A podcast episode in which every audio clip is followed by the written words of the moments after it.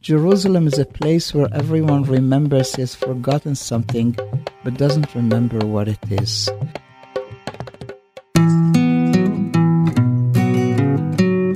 This Pardes Life is an original podcast production from the Pardes Institute of Jewish Studies. For more original Torah content, please visit www.elmad.pardes.org. E D dot pardes, dot O R G.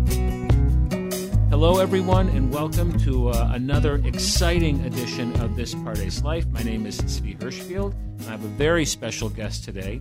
It is my privilege and honor to be learning uh, a beautiful poem from a uh, extremely well-known and respected Jewish educator, Rachel Korazim, who uh, has a long uh, history of successful education in the field of Israel education and Holocaust education. Uh, she has developed a really special emphasis on working with Israeli literature as a lens to explore uh, these uh, these topics. I think of Jewish identity and Israel identity and and, and Holocaust. Uh, among other places where she teaches, she teaches all over the world, both in English and in Hebrew, and has really made an incredible mark of bringing uh, uh, Hebrew literature to non Hebrew speaking audiences, which is why uh, she is already a legend here at Pardes for, uh, I would say, an incredible number of people who come to hear her and have this whole world of uh, Hebrew literature opened up to them in a way that they can relate to, uh, most of them as religious Jews born not in Israel. So she is very talented uh, very creative, very dedicated, and it's my privilege to be learning with her today. Welcome, Rachel. Toda rabah. Thank you very much. It's a privilege and a pleasure to be here.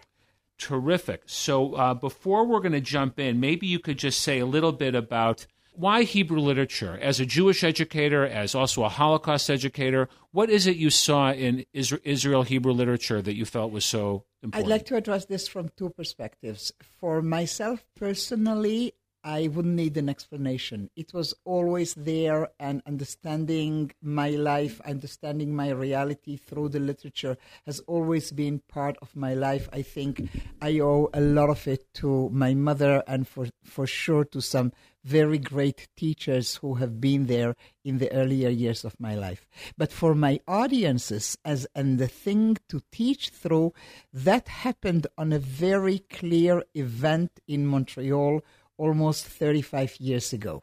So here's what happened. I was a shlicha, an emissary for the Jewish Agency, and you may remember the 80s, or maybe you were too young to oh, no, I wish I was too young to remember the Okay, 80s. so the disconnect from home was much harder than it is today. We didn't have the internet and the cheap phone calls and all that. Tell my children, yes. Yeah, okay. And so, like a telephone conversation between my children and my mom, like Safta, I had to curtail the minutes that they could speak because it was so expensive. So imagine in all that how how I felt about the being disconnected from what was happening in the literary scene in Israel. Well, the newspapers, you remember how they used to come on that transparent paper, Yes. being flown from Tel Aviv to New York and then from New York to Montreal. And we were happy having them a week later because we didn't know anything better is coming. So it's through the papers that I learn about all that beautiful new stuff that is appearing in Israeli literature. Let me remind you that the 80s is like the beginning of David Grossman, Savyon Liebrecht, all those names that since became like for lovers of Hebrew literature, like household names, but not at the time. They were new and exciting. So I write a letter to my friends, like real letter, paper, envelope, stamp, you know, and asked them to send me some of those books to Montreal, which they did not airmail because books were heavy, you remember. So three months At in least, the St. Lawrence boat, River yeah. and all that. And when I had them, I soon enough the word got around among my Israeli friends in Montreal. She's got the new books. So they asked me to do what we call in Hebrew a chog, a circle of reading. And don't you even dare think about a today modern book club, because in modern book clubs we each have our copy of the book. And at the time we had the one copy, and they haven't come around yet to invent photocopying machines. Wow. So my secretary was actually typing on that material for the I stencil. remember, yeah, the carbon Okay. paper, yeah. Yeah, and yet we learned. And yet we learned. And soon enough, my English speaking friends came and said, Rachel, will you do for us? And I said, I would, but no translations. And then we did homemade translations, and yet we studied. One of the participants in that English speaking group comes up to me one day and says to me these few sentences that I think actually sent me on this way. He said, Rachel, you cannot imagine what reading this literature is doing for us. And I, being, you know, your Israeli blase, not so very respectful, said, oh, what's the big deal? You know, I grew up with this. Said, no, no, you don't get it. Think about us, Montreal Jews. How do we get to learn about Israel?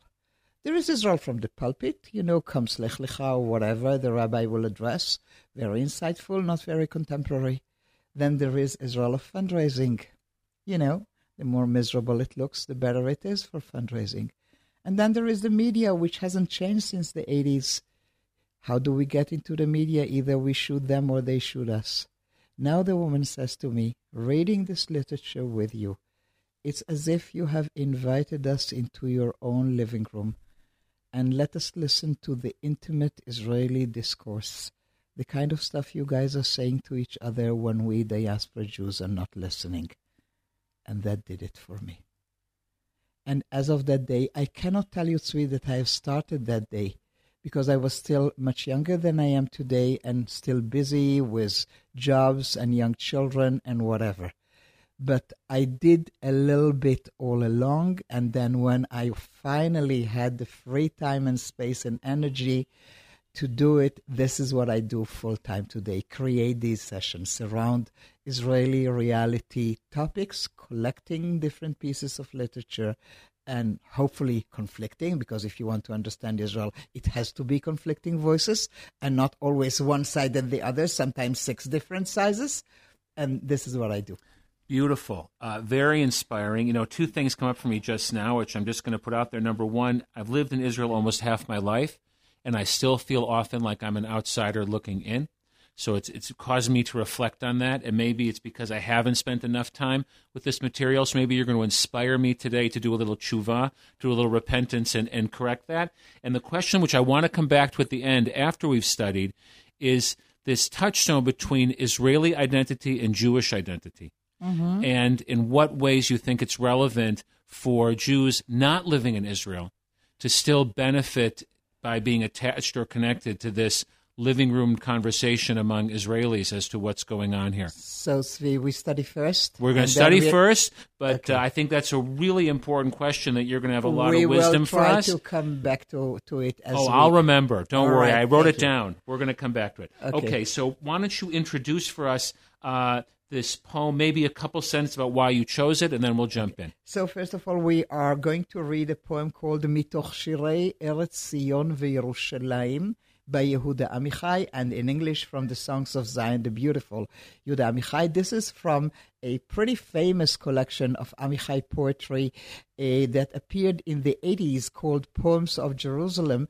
I love that particular book. Unfortunately, I'm afraid it's out of print. There is another version of it available, but not the one that I hold so close and important to me because that one, as I often say, was published in three languages Hebrew, English, and photography. Oh, wow. And the, the edition that they sell you now on Amazon and stuff does not have the photography. Well, that's too bad. Yeah, it is. It is. So, but anyway, so this is Amichai of the 80s with an anthology that will include his Jerusalem poetry up till that day. And in it, there is this particular one, which is one of the series. And if you look at the copy in front of you, you will see that the Hebrew has for a subtitle the letters Kaf Aleph, should have been 21 in the English, but it didn't appear that way in the publication. But anyway, so as soon as you see a title or a subtitle with these Hebrew letters, it reminds you of a biblical chapter mm. because this is how they are named or they are called. So Amichai is playing around a little bit with creating something that will bring to the reader's mind thinking in terms of biblical chapters or maybe adding something to that particular kind of literature. She's already inviting us to read this in a wider context than That uh, is modern. totally correct. So shall we? yes. What year is this from approximately? The 80s, The mid 80s. 80s. He Yeah, this in the mid 80s. He could have written it before, but the publication is from the 80s. Okay. So, what I'd like you, uh, because I know we just had a conversation before that you are pretty fluent in Hebrew. I do okay. So, and uh, I'm going to ask you to do something very simple for me. Look at the Hebrew title, look at the English title, and tell me if you can possibly, in one word, without the it depends and all the Talmudic and Midrashic explanation, just a simple answer is the English translation correct, true to the origin? No. It is not.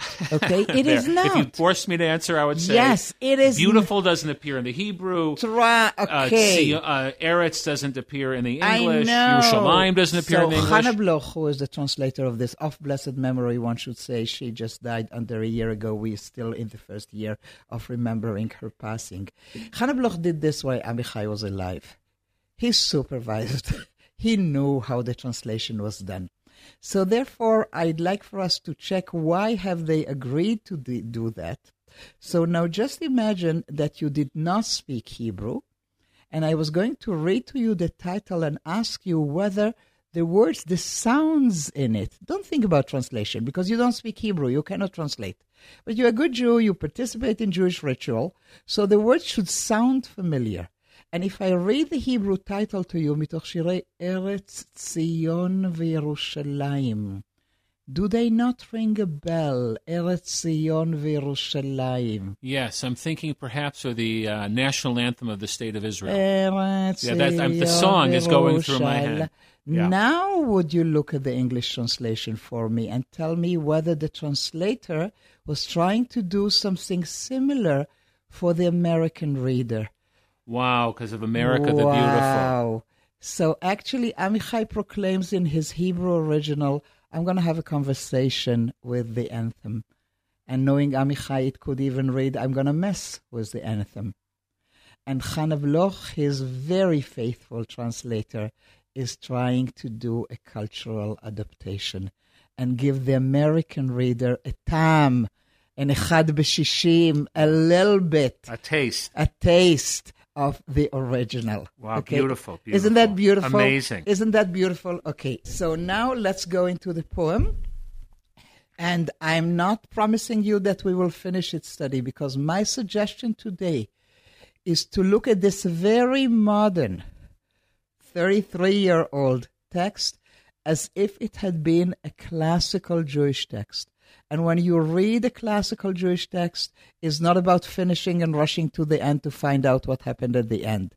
It's about paying attention to every single word and what it carries. ירושלים, מקום שהכל זוכרים ששכחו בו משהו, אבל הם אינם זוכרים מה שכחו. Jerusalem is a place where everyone remembers he has forgotten something, but doesn't remember what it is. Now, do you really need to be a biblical scholar in order to see that if a Jewish, Israeli Jewish poet is putting in the first line of his poem, first three lines of his poems, the words Jerusalem, remembering and forgetting, could it possibly that he is having a conversation with a slightly earlier Jewish text? I would hazard a guess that uh, the, uh, the the psalm from Tehillim about forgetting Jerusalem is echoing here. So let's go back to that particular Okay. Tehillim, okay? And remember the commitment. God forbid, I should forget Yerushalayim. What horrible stuff should happen to me. My arm would wither and my tongue would dry and oy vavoy, Oy right? vavoy. And now here's Amichai coming at the end of the 20th century, like 3,000 years after the poet of Tehillim, after King David, and suggesting, I'm not so sure anymore.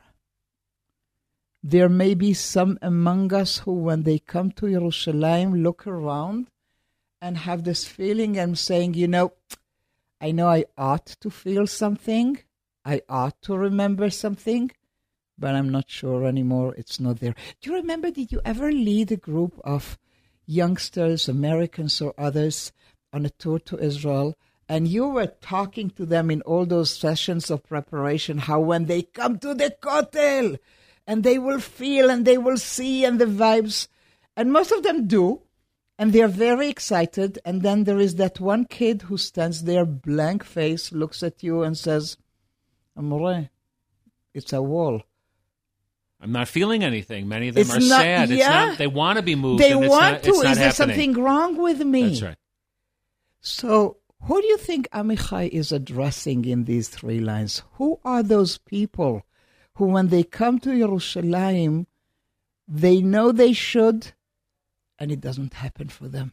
They feel like they failed somehow. Yeah, but who are they? Who is Miaktovet? Who is he addressing? You know, it's an interesting question. For me, what comes to mind are, are a couple possibilities. One is the tourist, the, Mm-hmm. the, the Jew coming from the outside, but I'm also thinking maybe it's the, the secular Jew who is, uh, doesn't feel that spiritual peace and, and knows the psalm, knows they're supposed to, quote unquote. Yeah. They're carrying the weight of that psalm, but it's not happening it's not for them. happening for them anymore. So these are two classical readings that I often get. So when I teach it, which I often do, uh, to your tourists, to your visitors from abroad, etc., say, ah, this is your Israel criticizing us diaspora Jews that we don't get it. And the other thing is that people with or without kippah, but more the tea, etc., looking at people like myself, Chiloni, secular, it's about you guys. And my favorite is when I teach it in Yerushalayim, in Hebrew to Israelis, and I say, it's about Tel Aviv people. Ah. And it's so funny to me because I am a Tel Aviv person, you know? And these are two classical readings of these lines, and they will last until you go to the next line. But I, I also want to say it also speaks to me as a religious Jew sitting in Jerusalem, where I often think also it's not affecting me. Something's missing. I'm not getting something that I, I thought I would get when I made the journey here. And I'm, I'm also at the wall saying, you know what? Sometimes it only feels like a wall. Okay, so Amichai must have this on this particular day because he needs to go out of his way and do something to better remember. ולצורך זכירה זו אני חובש על פניי את פני אבי. And for the sake of remembering, I wear my father's face over mine. So first of all, Amichai is talking about himself. He who comes from a traditional family, he who lives in smack in the heart of Yerushalayim, who had participated in quite a few wars, if that counts, pays his taxes, knows his text, can make references to both Hatikva and Psalms, and he is saying, I need to go out of my way and do something to better remember. And the thing is, where my father's face over mine. So Amichai, who lives here, is not a Sabra, but he lives here, and he thinks he needs his father's face, who was a diaspora Jew. Now, is that at all a possibility? Now, you know diaspora Jews better than I. I'm a Sabra. What do they have over us Israelis? Why would you need the eyes and the nose and the feeling and the thing, uh, skin of your father to better understand Yerushalayim, like his face over yours? What does he have over you? So I guess what comes to mind is, is longing. The longing. So when you're not from here, you could dream of here. And that, that dreaming might, you you yearn for something powerful. And then maybe that when you live here every day and you're caught up, as you said, in paying your taxes and worrying about the garbage Picking up the kids in the kindergarten, picking up yeah. the kids in kindergarten. Yerushalayim is not this mythical, magical place. It's, it's, it's where you happen to live like people live everywhere. So could there be a double edge here? That Amichai is saying, first of all, we who take it, we who live here have started taking it for granted, and we are missing something. Doing our taxes and miluim and you know reserve duty in the military and picking up the kids at the kindergarten and all that, we stopped thinking about it. And the other thing, and by virtue of that, diaspora Jews have something over us. And I'm talking to you as a colleague Israeli. How would a line like that go by us Israelis when an Israeli poet is suggesting to us that diaspora Jews may have won over us in better understanding this place? Would that make Amichai very popular, do you uh, think? They would question his Zionism. Nachon, They would say, "What's going on here? You- go- this is kfirah. This is heresy to say something like that." Totally. Well, we will find it in other writers as well. Agnon, in one of his stories, will say about something who is going to leave Jerusalem for a bit. He says, I envy you already because you will have the longing once you're outside of Israel. So, first of all, let us accept about Amichai that his main goal is not to seek popularity. His main goal is really to explore where we are. But now you see what happens. We now we reach the point in my teaching where I take off the text a little bit in order to achieve my other goal, and that is to persuade my listeners and students and people who study with me how much they are missing by not being able to read this in Ivrit. So that's really a sacred goal in my life to make you feel guilty for not having Ivrit. Okay, listeners, that means if we, we're going to follow up with you, if you don't start taking Hebrew classes, we're going to know uh, Rachel and I did not succeed fully here. Correct. Okay. So let's look at the Hebrew, and I'm going to take you to the fifth line of the poem. Chovesh al panai. I wear my father's face over mine.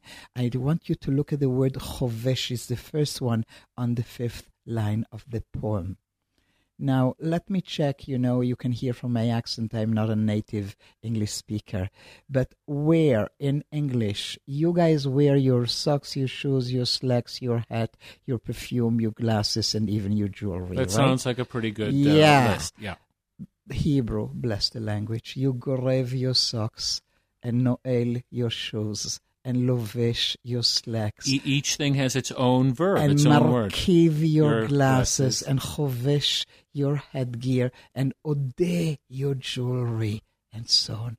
The Hebrew language has a specific verb for every single item you put on your body.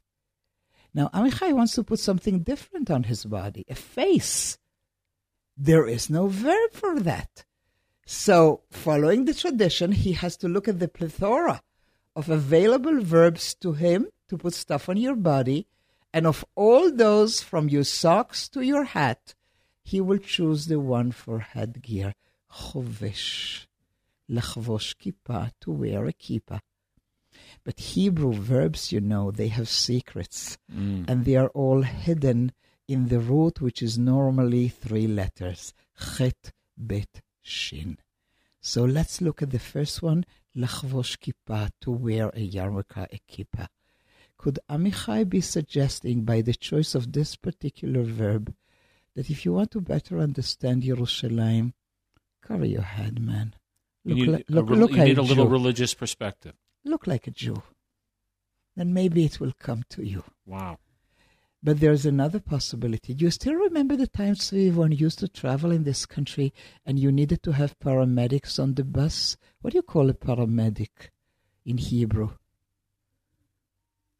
A paramedic in Hebrew. Ah, chovesh. Chovesh! wow! I never thought the words are connected. That's so funny. But the verb is the Same. same. It's healing. It's dressing your wound.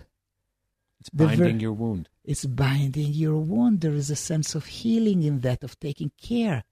Not enough.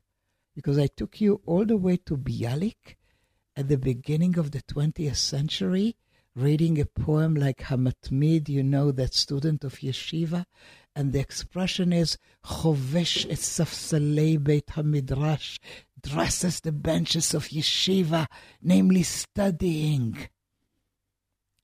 And when I take you all the way back to Yirmiyahu, I hope I don't have to say Jeremiah because it's Yirmiyahu for me. And you will hear Chavush bevet ha'asurim committed to prison.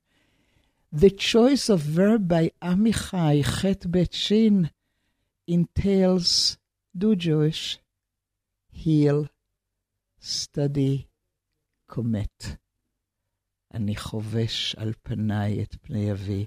how much of that does the English I wear my father's face over mine give you? Close to none. Close to none. Yeah, zero, I would say. Zero. Okay, so here is an example. When the translator, she really did an amazing job, but totally cognizant of the limitations of transfer from one language to another, which is from one culture to another. And the simplest example would be the word face, panim.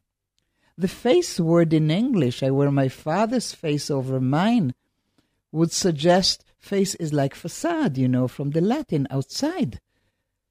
And the Hebrew panim comes from where?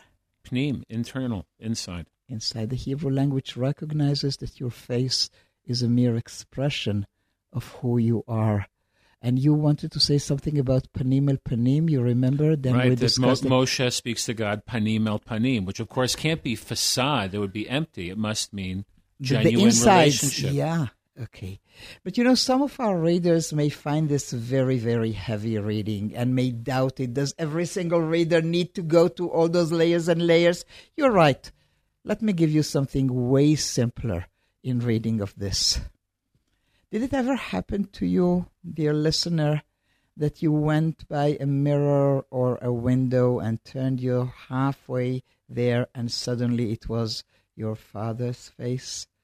or your mother's and the first time it's so annoying when you start looking like them and as years go by and god forbid they are gone it's not so bad to meet your mum in the bathroom every morning as i do Yafa.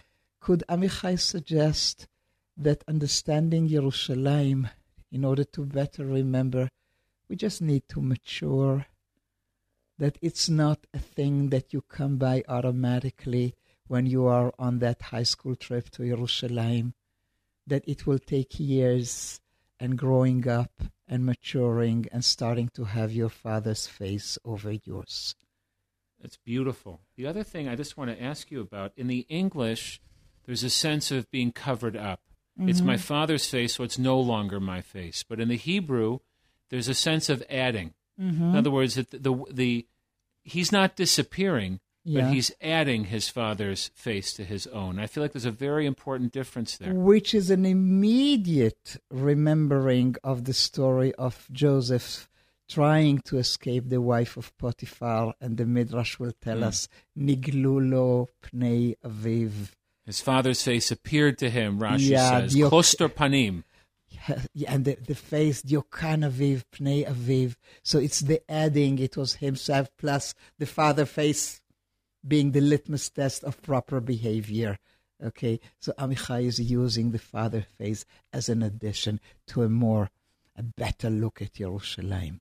And just in case there is a Hebrew teacher among our listeners, I want to give you another thing to hang on to. Look at the choice of the verb structure that Amichai have chosen. Zechira. He didn't say כדי לזכור, just to remember, snap, remind me. No, זכירה, it's shema pe'ula. It's that longer work of remembering. You have to work at it to come by a proper remembering of Yerushalayim. Now, Tzvi, in all fairness, this is, by the time Amichai writes this, he is a secular person. Most of his readership is secular. The book is poetry sold as Matzkis and not at Sforim books, etc. You're saying in Geula or Mea Sharim, he's not a very popular No, I don't think so. And Okay. yet, could you say, in all fairness, when next you hear the pasuk in Mishkachech Yerushalayim, that something of that will come to you, of the hard work needed to not lishkoach, not to forget Yerushalayim? It- It's a modern midrash. It's a oh. pirush, and it, but it also just makes me wonder this struggle that uh, a, a secular Jew in Jerusalem has of both wanting to connect through the past, but also feeling that sharp break that he's no longer his father, and he's not his grandfather, and he's not going to go back there. He needs the hard work. And so, how to live in both of those worlds just seems to be so difficult, so tense, so challenging. Yeah, but it had worked, you see, for him. Because as soon as he had done, gone through that process, suddenly, as if a curtain lifted up, because look at the next lines. זוהי עירי שבה מתמלאים כלי חלומותיי, כמו מכלי חמצן של צוללים לצלול. This is the city where my dream containers fill up like divers' oxygen tanks. Wow, now I get it. Wow. I know I need the city as a scuba diver would need to take with himself, you know, for, for breathing underwater. Tzvi, did you ever go scuba diving? I have not. I am too scared. okay, I will well, confess to all of you right now. all right, now. but I happen to be a scuba diver. wow. And by virtue of that, I know that Amichai had made a mistake because scuba divers do not carry oxygen in those tanks. You cannot breathe oxygen. It's compressed air, avir. Oxygen is what they give you in hospital. Chas v'chalila, your breathing is Uh, not it's very not good. pure oxygen. No, you it's just cannot- air. Yeah, It's real life yeah, air. you cannot breathe pure oxygen. In hospital, when your breathing is not so great, they'll give you oxygen. So take a sip, you know, a little bit, Yeah. so your breathing is better. And I once had the opportunity, and I tell the story at length, but we do not have the time. When I did meet Amichai, and I went up to him and asked him, and I said, You know, Mr. Amichai, scuba divers, not oxygen. Man looked at me totally pitifully and said to me, which is exactly what I deserved, like, who cares? it's so much more Don't beautiful. ruin the art. S- a- and which sent me back to the lines because he had said it's so much more beautiful like this. And I needed to go back to the original Hebrew, and I'll try to do it for you to understand what he meant the, the, the aesthetics, the beauty. Listen to the Hebrew for diverse oxygen tanks.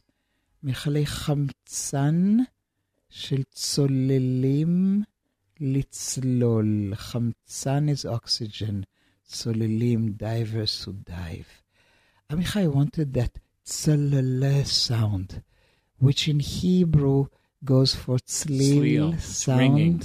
and ts- litzlol go deep, and also tzalul, see-through, transparent. Could he be having a conversation at the time in the 80s with that other Yerushalayim famous Yerushalayim Kayayin. Oh, beautiful. Was he responding to Naomi Shemer? Was he thinking about all the levels of meaning of see-through and transparent and sound and deep? And I wanted him to say compressed air. Like, how stupid can you be? you wanted accuracy. yeah, I know. And I wanted to brag I could scuba dive. I think that was the main purpose of the exercise. So now that you got me started, also the Chalomot, it made me think of Shir Hamalot and Hayinu Kecholmi, and we were like dreamers Yeah. returning to Jerusalem but after also exile. this this notion of meichalei like dream containers, like as if in our body somewhere we have those containers to put all the dreams in, and this is what Yerushalayim does for you. It fills up your dream containers, which is, which is beautiful to me. so but you I- s- yeah, I'm sorry. Go ahead. I'm not But you see, my whole purpose in teaching this, and even if we will not finish it today, is to come by these next five lines. Five words in Hebrew and six in English. הקדושה בה הופכת לפעמים לאהבה. its holiness sometimes turns into love. So first of all, note a classical Amichai switch of tone because we just had the wow moment, divers, dream containers, la la la la, Shira Malot. You were doing all that stuff, and suddenly it's as if the poet steps aside, looks at the city. Huh, its holiness sometimes turns into love. Like he's disappointed somehow. And by virtue of that, what happens all those other times? If its holiness sometimes turns into love, What is it when it's not turning into love? what is it turning into? Is sometimes turning into. Come on, give me the other options. Uh, hatred, Hatred. darkness, anger, distancing, Disappointment. disappointment, failure. Indifference, anything. Right. All those options are there. Now, this is a classic. Because if we just did biblical connotations, let's do tefillah. Which is that particular blessing that connects but also contrasts kedusha, holiness, and love? Is it not Birkat Kohanim?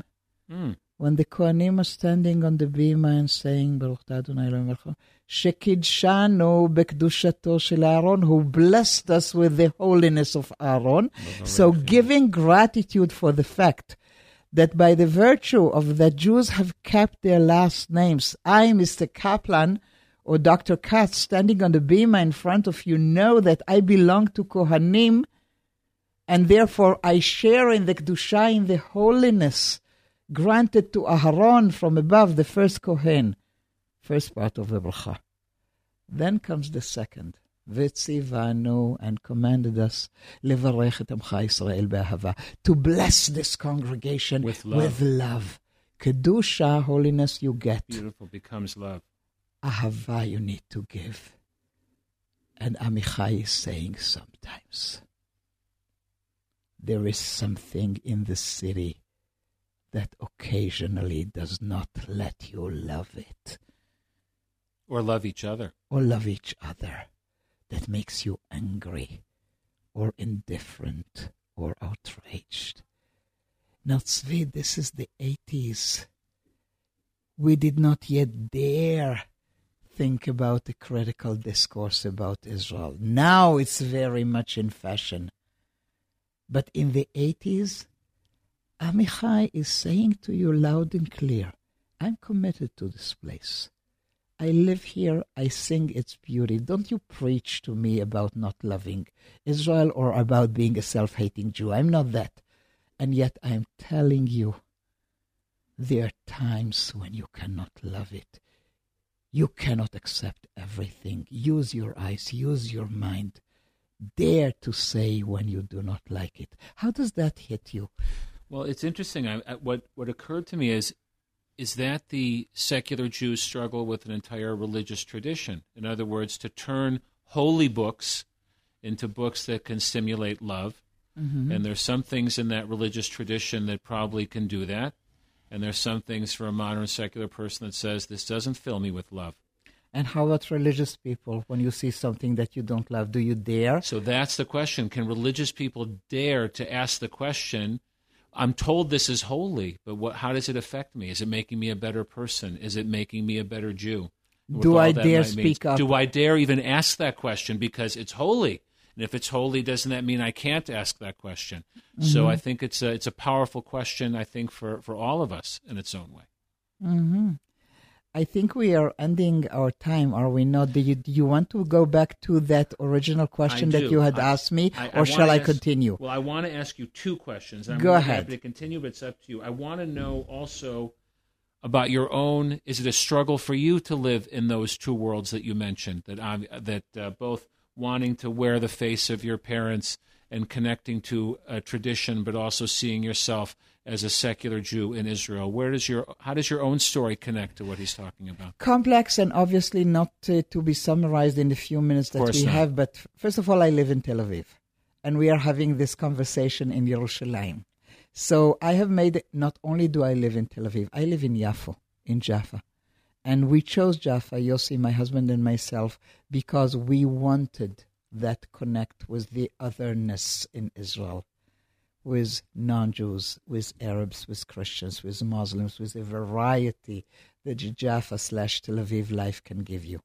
Yet I come and teach in Yerushalayim weekly, sometimes five times a week, and whatever.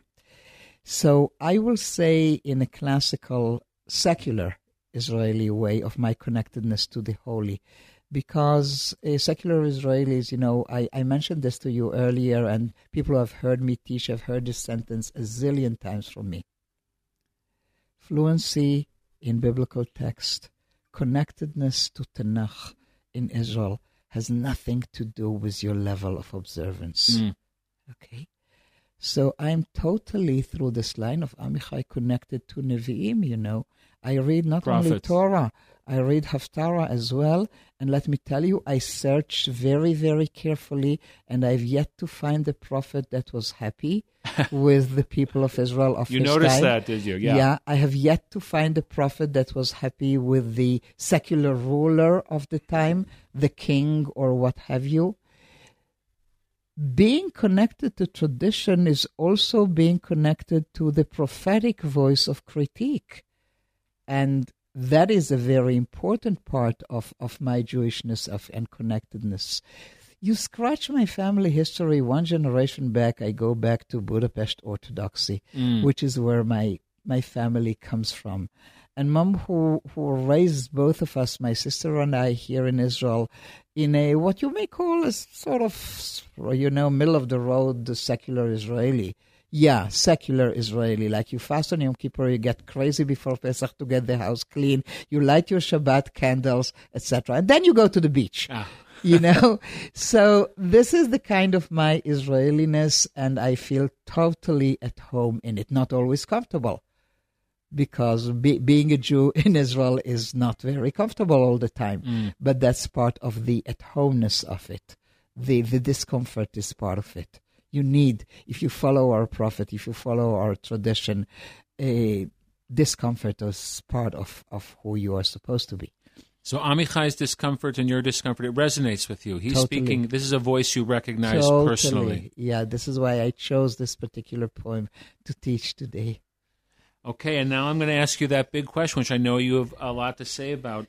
How do you understand this link between Hebrew literature? I don't even know what to call it Hebrew literature, Israeli literature, and, and Jewish identity. And I'm asking because it's only my sense, I think diaspora Jews, for the most part, are very disconnected, both religious and secular, everybody on the spectrum. I don't feel like people are running to study, even in translation uh, Israeli literature, and I'm, I, I almost want to invite you to help us be excited about entering that space of how this literature should affect us as Jews. Tzvi, this is the next shelf. We come from Torah, and then came Nevi'im, and then came Mishnah, and then came Gemara, and then came Rabbanim and Sofrim and Poskim, and all the way through, and Maimonides and Rashi. On the way there was Yehuda Halevi, by the way, with quite a few beautiful poems, uh, and some others. And we came all the way to to the, the modern responsa and reading of text. Why stop? Why stop? You know, a hundred years ago, if a Jewish scholar from Vilna would have visited the home of a Jewish scholar in Cleveland, they would probably have felt very comfortable in each other's libraries. Mm-hmm. In recent years, it is not the case anymore. We read different books. Mm. And I think we should really make an effort to reach out to that other shelf. And not all of Israeli literature is accessible and, and, and translated already into English, but quite a lot is. And it will really give you that ticket of entrance into the intimate Israeli discourse. And I think it's worthwhile. You will gain a lot. You will have a, an insight. You will have a way of understanding and that that goes beyond those other sources of getting to know Israel. It's not all about the conflict and politics all the time. There is much more to it than that. So, is modern Israeli identity also a Jewish identity? There's a lot of Jewish in it, but Jewish never meant one single thing. So yeah, absolutely. Of course, it's a Jewish identity. My my personal trainer uses uh, biblical images oftentimes when he speaks about his work. It's it's it's there. It's part of who we are. It's the language. It's Rosh Chodesh Shvat, you know, and and and you you may think of of the the, the particular tefillah you say on Rosh Chodesh, and I think of beautiful Shvat poetry in modern Israeli literature, and I will post it online on Facebook so that my American friends understand that there is that side of Rosh Chodesh as well. Beautiful. Well, uh, I just want to say, first of all, just to thank you for your You're time. welcome. I want to let everybody know listening that uh, you have had a chance to hear from a very unique Talmid Chacham. You know, Talmidah, not-. Talmidah Chachama. uh, not in the way perhaps in the traditional world it's defined, but certainly in the way of sort of helping us connect in a personal way, uh, even in a national way, in a contemporary way to texts of the past, to issues of the present. Uh, it has been a privilege to get to know you a little bit today and to learn from you and to speak with you. Uh, and I urge everybody out there, if Rachel is coming to your community, uh, make the time. learn from her, sit with her. Uh, it'll open up a world for you that I think too many of us just don't have access to and don't even know we should be fighting for access to it. So, on behalf of Pardes and myself, thank you so, so much for taking the time and being with us. Thank you for having me, and I really have to rush now to get ready to my Pardes class. That is totally fair. Thank you so much. This Pardes Life is an original podcast production from the Pardes Institute of Jewish Studies. For more original Torah content, please visit www.elmad.pardes.org. E L M A D dot pardes, P A R D E S dot O R G.